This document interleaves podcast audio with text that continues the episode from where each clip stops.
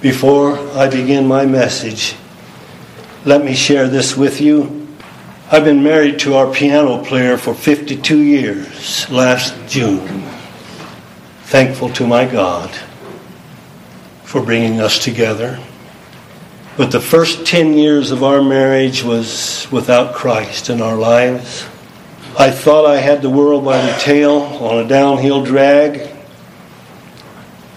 I was working in construction, making good money, had a boat, color television, a home, playing music in a nightclub three nights a week. My social life was great. Had two beautiful sons. But there was a void in my life that I didn't even know about. Till I came under the preaching of God's glorious gospel. And then the Lord touched me. It's like that song we just heard. And I haven't been the same since. I thank God that He saved my soul. And He has given me not only faith to believe that Jesus Christ is my Savior, but an understanding that salvation was accomplished by Jesus Christ for me at Calvary 2,000 years ago. I just didn't know about it. I just didn't understand what God had purposed before this world was created for those He ordained to be recipients of His amazing grace. Under the preaching of His glorious gospel, our God is pleased at the appointed time of His love for each one of His elect to deliver us from the power of darkness and to translate us into the eternal kingdom of Jesus Christ our Lord. And so, for the last 42 years, since last June, my wife and I have had the honor and the joy of serving the Lord Jesus Christ together. And through his divine providence, he has brought me to this place here in Rescue to be the pastor of this church. And so I want to ask you to turn to Isaiah chapter 14. And it could be that some of you here this morning have never heard the gospel. Please give me your undivided attention. I have nothing to gain by preaching the truth. You have everything to lose by not believing the truth. And so I want to bring a message this morning I trust the Lord might be pleased to use to speak to the hearts of His people for the glory of our Savior, the Lord Jesus Christ. Now, we have been going through this book of Isaiah for several months now, and uh, we spent several weeks in Isaiah chapter 12, and then I brought two messages from the 13th chapter. And from that 13th chapter of Isaiah, we briefly considered the historical account of the destruction of that wicked city, Babylon, and that wicked king, Belshazzar, and all the inhabitants of that land. Isaiah 13 is a prophetic declaration by Isaiah the prophet of what God was going to do. He had not yet destroyed Babylon, but he gave Isaiah an understanding of the destruction of that city and all of those inhabitants in it, exactly what he was going to do. And he did just exactly what he told Isaiah he was going to do. God says what he means, and he means what he says. That was the first message from the 13th chapter. The second message we went into, and also in the first message as well, we went into the book of Revelation and showed the spiritual meaning of the destruction of Babylon. In the 17th chapter, we read about Babylon the Great, the mother of harlots, the whore that sits on many waters, and the word waters has reference to people. And I brought before you last week that God's wrath is coming. He means what he says. And he tells us in his word that's coming a day when he's going to destroy this whole world and everyone in it who do not believe on the Lord Jesus Christ, obey his gospel. That Babylon the Great, the mother of harlots, is the spirit of Antichrist. This is the spirit that deceives all of the false religionists in this world.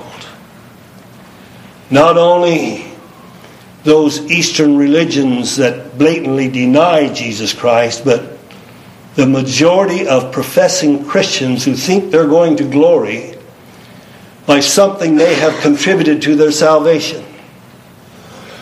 And it doesn't matter what it is. If you're trusting in your baptism, if you're trusting in meeting on a certain day, if you're trusting in your free will or your decision for Jesus, you are under the spirit of Antichrist. And I know those are strong words, but they need to be preached, they need to be said.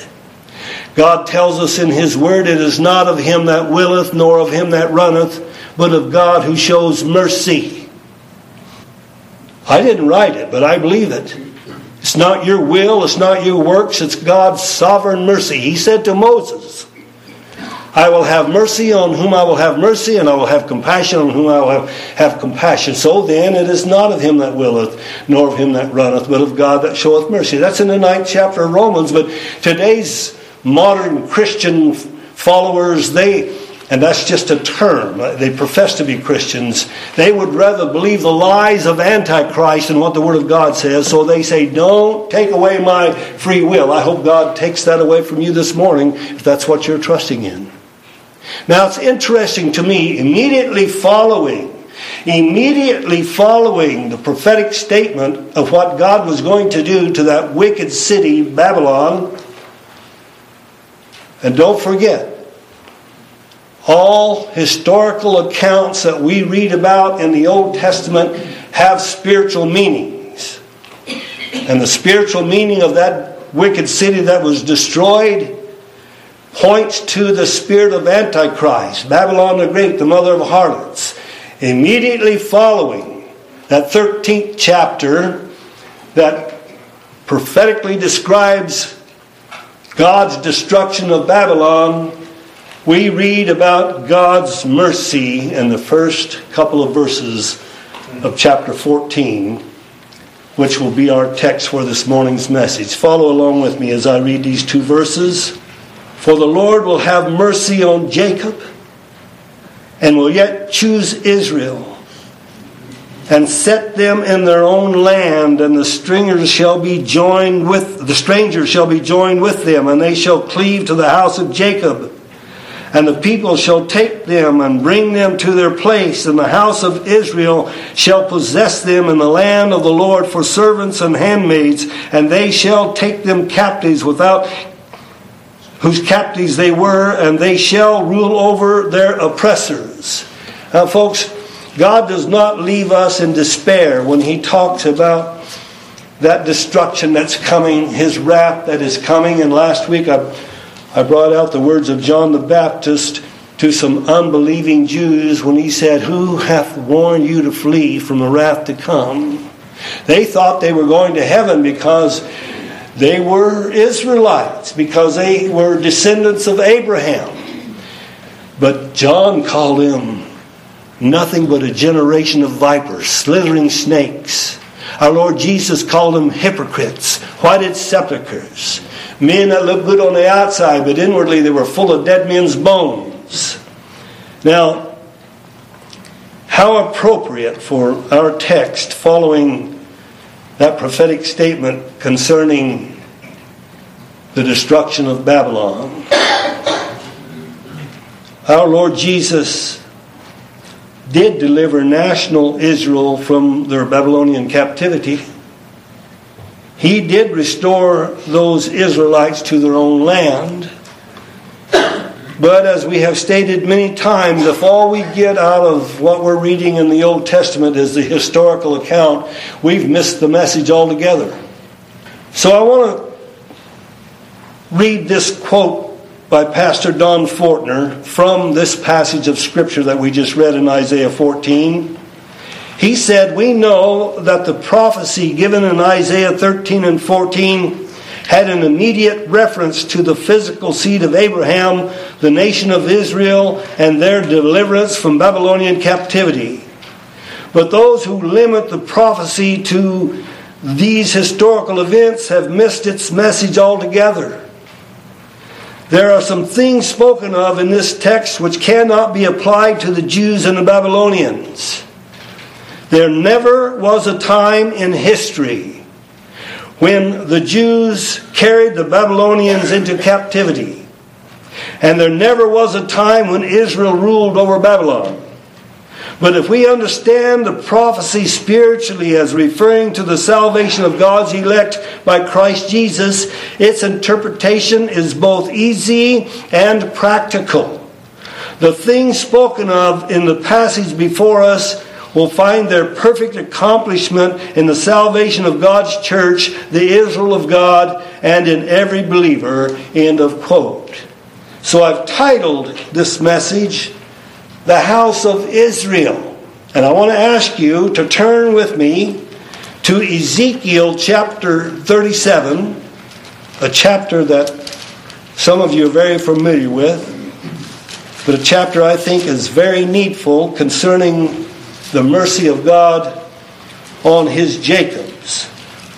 Our text in Isaiah 14 draws our attention to God's sovereign mercy on Jacob. That salvation cannot be referring to Esau's twin brother. God did have mercy on that man, but Jacob had been dead for hundreds of years when Isaiah penned these words The Lord will have mercy on Jacob. So Jacob has a spiritual meaning. The same holds true to these words and will yet choose Israel. God had already chosen Israel as a nation. But national Israel, as Brother Steve brought out this morning in his Sunday school lesson, refers to God's spiritual Israel, his church. The house of Israel, God's spiritual Israel, is that body of believers our Lord Jesus purchased with his own blood, his elect, his blood bought church. And our Lord Jesus said, I will build my church, and the gates of hell shall not prevail against it. And it's the Lord Jesus who builds his church under the preaching of the gospel, revealing the truths concerning him and what he accomplished for his people under that preaching. Now we must see ourselves, listen to me, Listen to me. You're a sinner. I said that in one of our services some time ago. And a lady jumped up, grabbed her granddaughter, and said, I am not a sinner. She stormed out of this church, and we've never seen her since. Well, God says you are a sinner. And our Lord Jesus said He came into the world to save sinners. And we just heard in the men's meeting this morning a reading from the third chapter of Romans that describes every one of us. There's none good, no, not one, none righteous, none. There's no fear of God before the eyes of the people. We've all gone astray. In the first place, we sinned in our daddy Adam. When he fell, we were in him and we all fell in him, and we come into this world with his fallen nature, and we love it. We love the darkness we're in, we love the lies we're under, we don't want to be confused with any facts. We've sinned against our Maker, every one of us, and we rightly deserve God's wrath that's coming. But God has mercy on Jacob. We must see ourselves as nothing but hell deserving Jacob's, deserving of nothing but God's eternal wrath. There's an article in today's bulletin next to the article written by Pastor Don Fortner on the inside back page of your bulletins titled The Lord Will Have Mercy on Jacob, right across from Don Fortner's article. Listen to this. Jacob in the verse above has reference to God's elect from every kindred and tongue and people and nation. God said to Moses, I will have mercy on whom I will have mercy, and I will have compassion on whom I will have compassion. So then it is not of him that willeth, nor of him that runneth, but of God that showeth mercy. All of God's chosen blood bought children were ordained by him to be recipients of his sovereign mercy. Those and only those who see their need of mercy will receive God's mercy. Under the preaching of his gospel, the Holy Spirit convicts us of what we are sin, of what we do sin.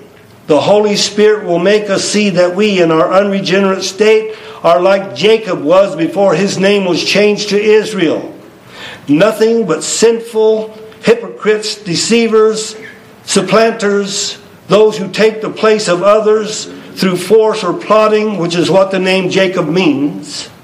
All works religionists are supplanters, deceiving themselves by pretending to be children of God. Their wicked minds plot sinful ways to approach God, ways that are contrary to God's one and only way, which is Jesus Christ and His perfect redeeming work for His chosen people. When by the power of God the Holy Spirit we see Jesus Christ as the one who obtained eternal redemption for us, we fall before Him crying out to God to be merciful to me, the sinner. Then, with the enlightened mind that only God Himself can give, our Lord reveals to His Jacobs those He is pleased to have mercy on that were part of His royal family. When God delivers us from the power of darkness and translates us into the eternal kingdom of Jesus Christ our Lord, the Holy Spirit working in us causes us to see that we're members of God's spiritual Israel. We're still plagued with that old sinful nature, but by the miracle of His grace, God has made us partakers of His divine nature. The name Israel means prince with God. Jesus Christ is our exalted King as his children were members of his holy nation, spiritual Israel. When the Lord has mercy on a man, he is a prince with God. When the Lord has mercy on a woman, she is a princess with God. And all of us give our great triune God all the glory for adopting us into his royal family. I thank God. As undeserving as I am, that he was pleased to choose me in Christ before this world was created and then sent his son to redeem me with his own precious blood to make me a member of spiritual Israel, a member of that royal family. I thank God the Holy Spirit for divine revelation because God's the only one who can reveal this. We have the honor, God's preachers have the honor of preaching His gospel to you. But we can't deal with the heart. That's God's work. And so, what I'm about to read to you out of Ezekiel chapter 37 is a picture of every chosen member of spiritual Israel, of their condition before God, and the power of God in giving us life and bringing us out of that state of spiritual deadness into a relationship with Him, giving us eternal life. And if it could be lost, if somebody could take it away from us, it would not be eternal, but it cannot be. He which hath begun a good work in us will perfect it until the day of Jesus Christ. So please, Listen to this. This is the Word of God. Ezekiel 37 from verse 1. The hand of the Lord was upon me and carried me out in the spirit of the Lord and set me down in the midst of the valley which was full of dry bones. Now, please get a picture of this in your mind. God comes to Ezekiel, he carries him away in the spirit. This is a vision. Like John the apostle on the Isle of Patmos. He saw a vision. The Lord gave him revelation after revelation. Ezekiel sees this vision. It's the Holy Spirit, God working in him, that enables him to see these things. And it's the Holy Spirit, God working in us. which enables us to see the spiritual meaning of these things. Verse 2 says, And caused me to pass by them. That is, those dry bones, that valley of dry bones. He caused me to pass by them round about. And behold, there were very many in the open valley, and lo, they were very dry. Evidently, a great battle had taken place there uh, and there's the dead people all over, the bones scattered all over the place. Just a vision of nothing but very dry bones bleached in that sun for years and years and years. And we read in verse 3 where Ezekiel said, And he, God himself, said unto me, Son of man, can these bones live? That's a good question.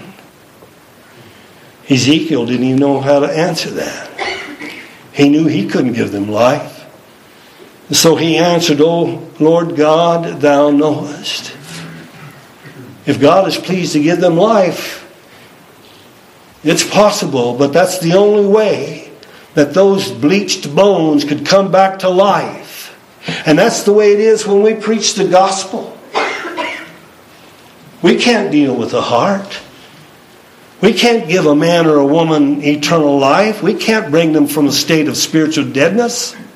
This valley of dry bones is a picture of the whole body of believers. I know that the whole world is dead in trespasses and sins, but this vision applies to God's church, His chosen people. I'll show you that in just a moment. And God's preachers know that when we are before a congregation this size or any size, or preaching to just one, it, the gospel can only be made effectual by the power of God the Holy Spirit. We cannot deal with the heart. That's God's business. And all of us are dead in trespasses and sins, and we need the same power that we'll read about here in this vision of Ezekiel, Ezekiel's vision, the same power to bring us out of that. So, this is a good illustration of the power of God and salvation to all who believe. Listen to this. Again, verse 4. Again he said unto me, Prophesy unto those bones, and say unto them, All ye dry bones, hear the word of the Lord. Preach to them. God's telling Ezekiel, Preach to those dry bones. I don't know how Ezekiel felt Maybe a little bit like God's preachers today. It would be hopeless if we depended just upon our preaching. But that's not what Ezekiel depended upon, and God is showing him that. He says, Prophesy unto them, preach unto them. O you dry bones, hear the word of the Lord. So I preach unto you this morning. Hear the word of the Lord. Don't listen to false preachers who deceive you into thinking that you've earned your salvation by something you have done. Don't listen to them. Come away from them. Hear ye the word of the Lord. Verse 5 says, Thus saith the Lord God unto these bones, Behold, I will cause breath to enter into you, and you shall live. God says this. God says this to these dry bones. I will do this. He doesn't say man will do this. He doesn't say the preacher will do this. He doesn't say the soul winner will do this. He says, I will cause breath to enter into you and you shall live. Verse 6 And I will lay sinews upon you and will bring up flesh upon you and cover you with skin and put breath in you and ye shall live and ye shall know that I am the Lord. This is what God does. Those dry bones came together. We'll see that in a moment. But here we are, dead in trespasses and sins, and we come under the preaching of the gospel. We think we have a righteousness that we can offer God. How many of you, how many of you have had this thought go through your mind? Well, I've done a few bad things, but I, I'm not a murderer. I, I'm not a child molester. My good's going to outweigh my bad when I stand before the judgment seat of Christ. Well, here is something maybe you've never heard. There's no good in you. You don't have any good to outweigh your bad. In your unregenerate state, in my unregenerate state, we're bad. We're sinful. We have nothing to offer God. We need His righteousness. Right. And this is a picture of that. God providing everything that's needful to bring us into a relationship with Him. He gives us all things that pertain unto life and godliness. He covers us. When He gives us faith to believe the gospel, He covers us with the righteousness of Jesus Christ. Get a hold of that. When God delivers a hell deserving sinner from the power of darkness, He makes us as righteous in His sight as Jesus Christ our Lord. And not one thing can be laid to the charge of God's elect. So God says, I'm going to do this. I'll put sinews upon you. And goes right on down saying what he's going to do. And he says, and put breath in you. So Ezekiel in verse 7 says, So I prophesied as I was commanded. I preached just like God, God commanded me to do. And that's what God commands all of his preachers to do. Preach. Preach. Preach the gospel. That's my business. That's what God has called me to do. I want to help any way I can. If you're having problems in any area of your life, I'd like to be able to help you.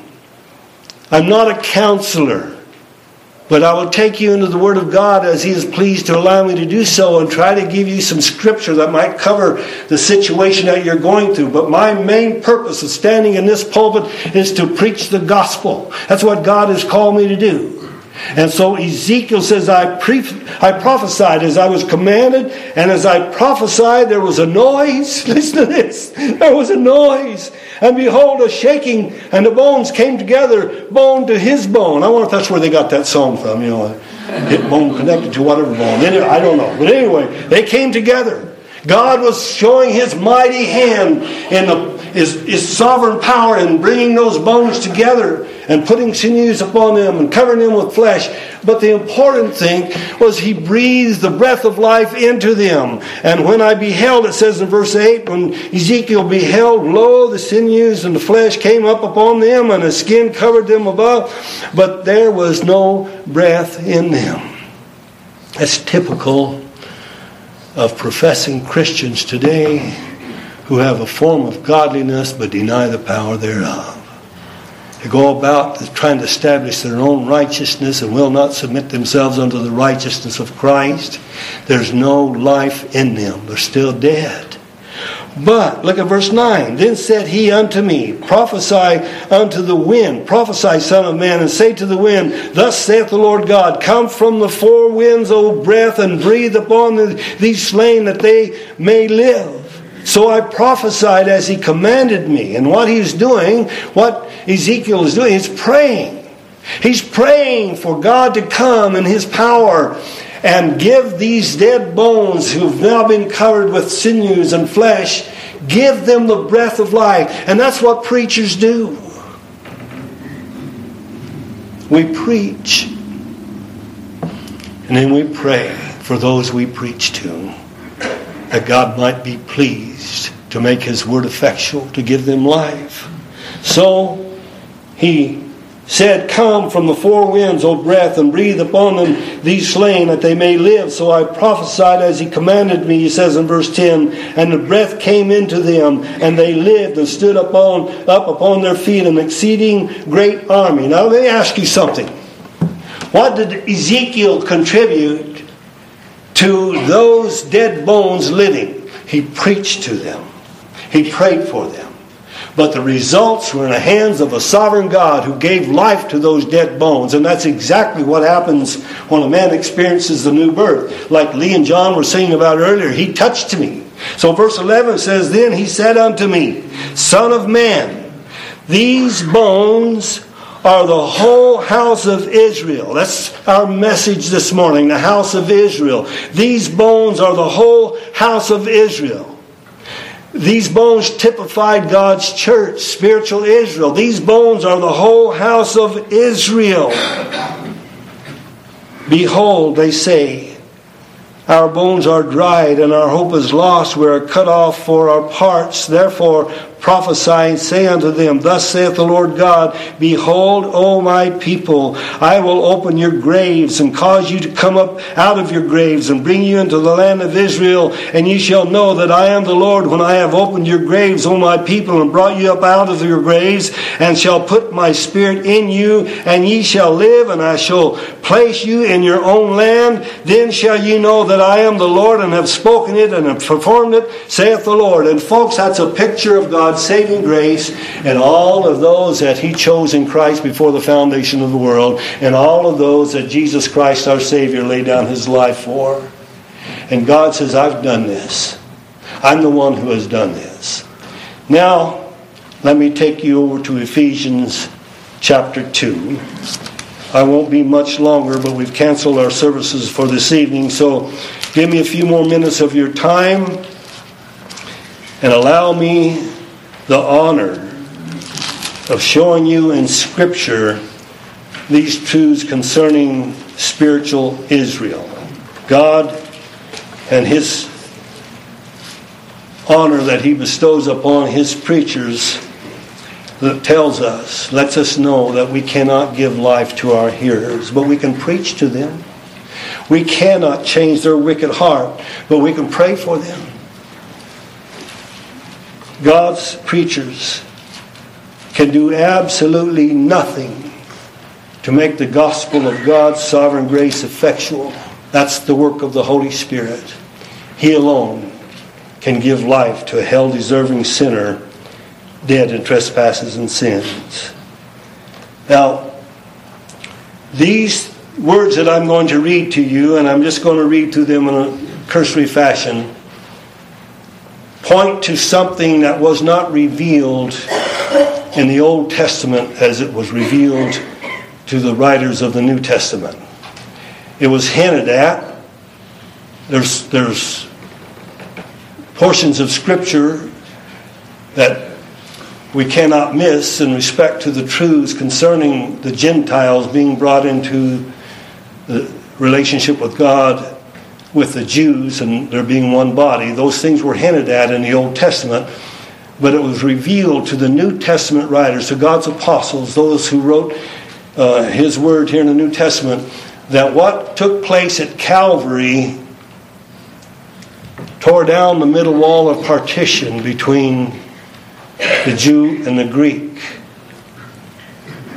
This religious generation, and it's been around for several generations, are trying to build that wall of partition back up to make a distinction between the Jews and the Gentiles, giving them a false hope, the Jews a false hope that they are going to inherit the kingdom of God because they're Abraham's natural posterity. That's a false hope. Someone asked a preacher one time if you had a message all prepared and a Jew came into your congregation, would you change your message? Why would we do that? The Jews need the same message that the Gentiles need. We need to hear about Jesus Christ, who He is, what He has done, where He is now, what He's doing now. We need to hear the message that God has ordained as that instrument that delivers His people out of darkness. Whether we're Jew or Greek, we need that message. So follow along with me, starting at verse 11 of Ephesians chapter 2. Wherefore remember that ye being in time past Gentiles in the flesh, who are called uncircumcision by that which is called the circumcision in the flesh made by hands, that at that time ye were without Christ, being aliens from the commonwealth of Israel, and strangers from the covenants of promise, having no hope, and without God in the world. But now in Christ Jesus, ye who sometimes were far off are made nigh by the blood of Christ. So the, those who are far off are referring to the Gentiles. Verse 14 says, For he is our peace, who hath made both one, and hath broken down the middle wall of partition between us, having abolished in his flesh the enmity, even the law of commandments contained in ordinances, for to make in himself of two one new man, so making peace. Now the message is here if we'll believe it, God has his elect from every kindred and tongue and tribe and nation out of the nation of Israel and out of the Gentile nations as well. And the Lord laid down his life for his chosen people from all of those different nations. Look at verse 16. And that he might reconcile both, that is, Jew and Gentile, unto God in one body by the cross, having slain enmity thereby and came and preached peace to you which were afar off, that's us, the Gentiles, and to them that were nigh, that's the Jews. For through him we both have access by one Spirit unto the Father. Now therefore ye are no more strangers and foreigners, but fellow citizens with the saints and of the household of God. One body, one body Ephesians 4 tells us there's only one body, one Lord, one hope, one Father over all of us. Read on, verse 20. And we're built upon the foundation of the apostles and prophets, Jesus Christ Himself being the chief cornerstone, in whom all the building.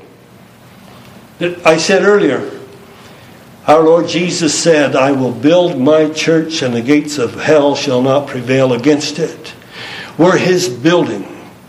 God reaches right down in that old quarry where we were wallowing in sin nothing good in us, polluted by our own sinful works. He lifts us right out of that quarry, sets us on the solid rock, the Lord Jesus Christ, the sure foundation, washes us in His blood, puts a new song in our hearts, yea, even praise unto His name, and He touches us with His Spirit, giving us the assurance that Jesus paid it all. All to Him I owe. Sin had left a crimson stain, but He washed it white as snow. And so we're all that building that Paul is writing about here in verse 21 of chapter 2 in whom all the building fitly framed together groweth unto an holy temple in the Lord. Your body is a temple of the Holy Spirit. If Christ dwells in you, Christ in you, the hope of glory, you're God's building. Christ Himself has put you into His body. Look at verse 22. In whom you also are builded together for an habitation of God through the Spirit. Paul goes on in chapter 3 on this very same subject. He says, For this cause I, Paul, the prisoner of Jesus Christ, for you Gentiles, if you have heard of the dispensation, the stewardship of the grace of God which is given me to youward, how that by revelation he made known unto me the mystery, as I wrote afore few words. That's in chapter 2, the mystery, which whereby when you read you may understand my knowledge in the mystery of Christ, which in other ages was not made known unto the saints of men, unto the sons of men, as it is now revealed unto his holy apostles and prophets by the Spirit, that the Gentiles, catch this, that the Gentiles should be fellow heirs and of the same body and partakers of the promise in Christ by the gospel whereof I was made a minister according to the gift of the grace of God given unto me by the effectual working of his power. So there's no mistaking, folks, there's no mistaking this wonderful truth that Jesus Christ is the head of his church, his body, and that his body is made up of sinners that he saves by his grace through his precious blood of every kindred and tongue and tribe and nation. Matter of fact, it says that in the book of Revelation, the fifth chapter, that God has redeemed us out of every kindred and tongue and people and nation. Not redeemed the whole world. He didn't redeem the whole world. He redeemed his elect out of these nations. And so the Word of God teaches this. It's not obscure. Matter of fact, Jesus Christ tells us in Galatians 3. You don't have to turn there. I'm just about through. Hang on just a little bit. In Galatians 3, verses 26 through 29, we read, For ye are all the children of God by faith in Christ Jesus. For as many of you as have been baptized into Christ have put on Christ. There is neither Jew nor Greek, there neither bond nor free. There's neither male nor female, for ye are all one in Christ Jesus. And if ye be Christ, then are ye Abraham's seed and heirs according to the promise. And then we read this in Romans 2 28 and 29, for he is not a Jew which is one outwardly, neither is that circumcision which is outward in the flesh, but he is a Jew which is one inwardly, and circumcision is that of the heart and the spirit, and not in the letter, whose praise is not of men but of God. So if the Holy Spirit is in us, we're a spiritual Jew. We're of the we're of that holy nation, spiritual Israel. God has brought us into this wonderful relationship with Him and with other believers as His holy nation, as His chosen people, and we give Him all the praise and all the glory for His unspeakable gift, eternal life through Jesus Christ our Lord. And I remind you of Ezekiel's vision in that valley of dry bones and God's power in giving life to all of those dry bones as I close with this passage of Scripture right here in Ephesians chapter 2, starting at verse 1. I hang on to this. Hang on to this. This is good. It's good if Christ dwells in you. If He doesn't dwell in you, you won't even like this. This will be foolishness to you, but the gospel is foolishness to them that perish. But unto us which are saved, it is the power of God. So listen. Chapter 2, verse 1 And you hath He quickened. That word means made alive. And you hath He made alive who were dead in trespasses and sins, just as dead spiritually as those bones we read about in Ezekiel's vision in chapter 37. Just as dead spiritually as Lazarus was physically when our Lord said, Lazarus, come forth. And Lazarus came forth. And I'm going to tell you, he could not have come forth, he could not have heard the word of Jesus Christ if he had not come alive. And it was life that preceded him hearing the voice of Jesus Christ. And that's the way it is with those who believe the gospel. God sends the Spirit of His Son into our hearts. We're quickened by the Holy Spirit before we understand that it's the voice of Jesus Christ speaking to us, before we realize and really know for sure what has happened to us. But I know this for a fact every true believer knows this. Once I was blind, but now I see. We know we were dead in trespasses and sins, and God Himself was the one who quickened us. Read on. Wherein in time past you walked according to the course of this world, it says in verse 2, according to the prince of the power of the air, the spirit that now worketh in the children of disobedience, among whom also, now Paul doesn't say you, he includes himself in this number, among whom also we all had our conversation, our lifestyle in times past, in the lust of our flesh, fulfilling the desires of the flesh and of the mind, and were by nature the children of wrath, even as others. But the Holy Spirit doesn't leave us there. The Holy Spirit doesn't cause us to be in despair because we know that we serve Satan, that we were just full of lustful desires. He goes on to say in verse 4 But God, but God. Oh, I wish people could get a hold of that. Not you, not your preacher, not your church, but God, who is rich in mercy for his great love wherewith he loved us, even when we were dead in sins, hath quickened us together with Christ. By grace ye are saved, and hath raised us up together and made us sit together in heavenly places in Christ Jesus, that in the ages to come he might show the exceeding riches of his grace and his kindness toward us through Christ Jesus. For by grace are ye saved through faith, and that not of yourselves. It is the gift of God, not of works lest any man should boast. And folks, there are message after message after message in all of those verses. But the point is, we're God's spiritual Israel if He has brought us out of darkness into His marvelous light. In the first chapter of this book, God tells us we were chosen in Christ before the foundation of the world by God the Father. He tells us we were redeemed by the blood of Jesus Christ and that God Himself appointed us unto the adoption of sons.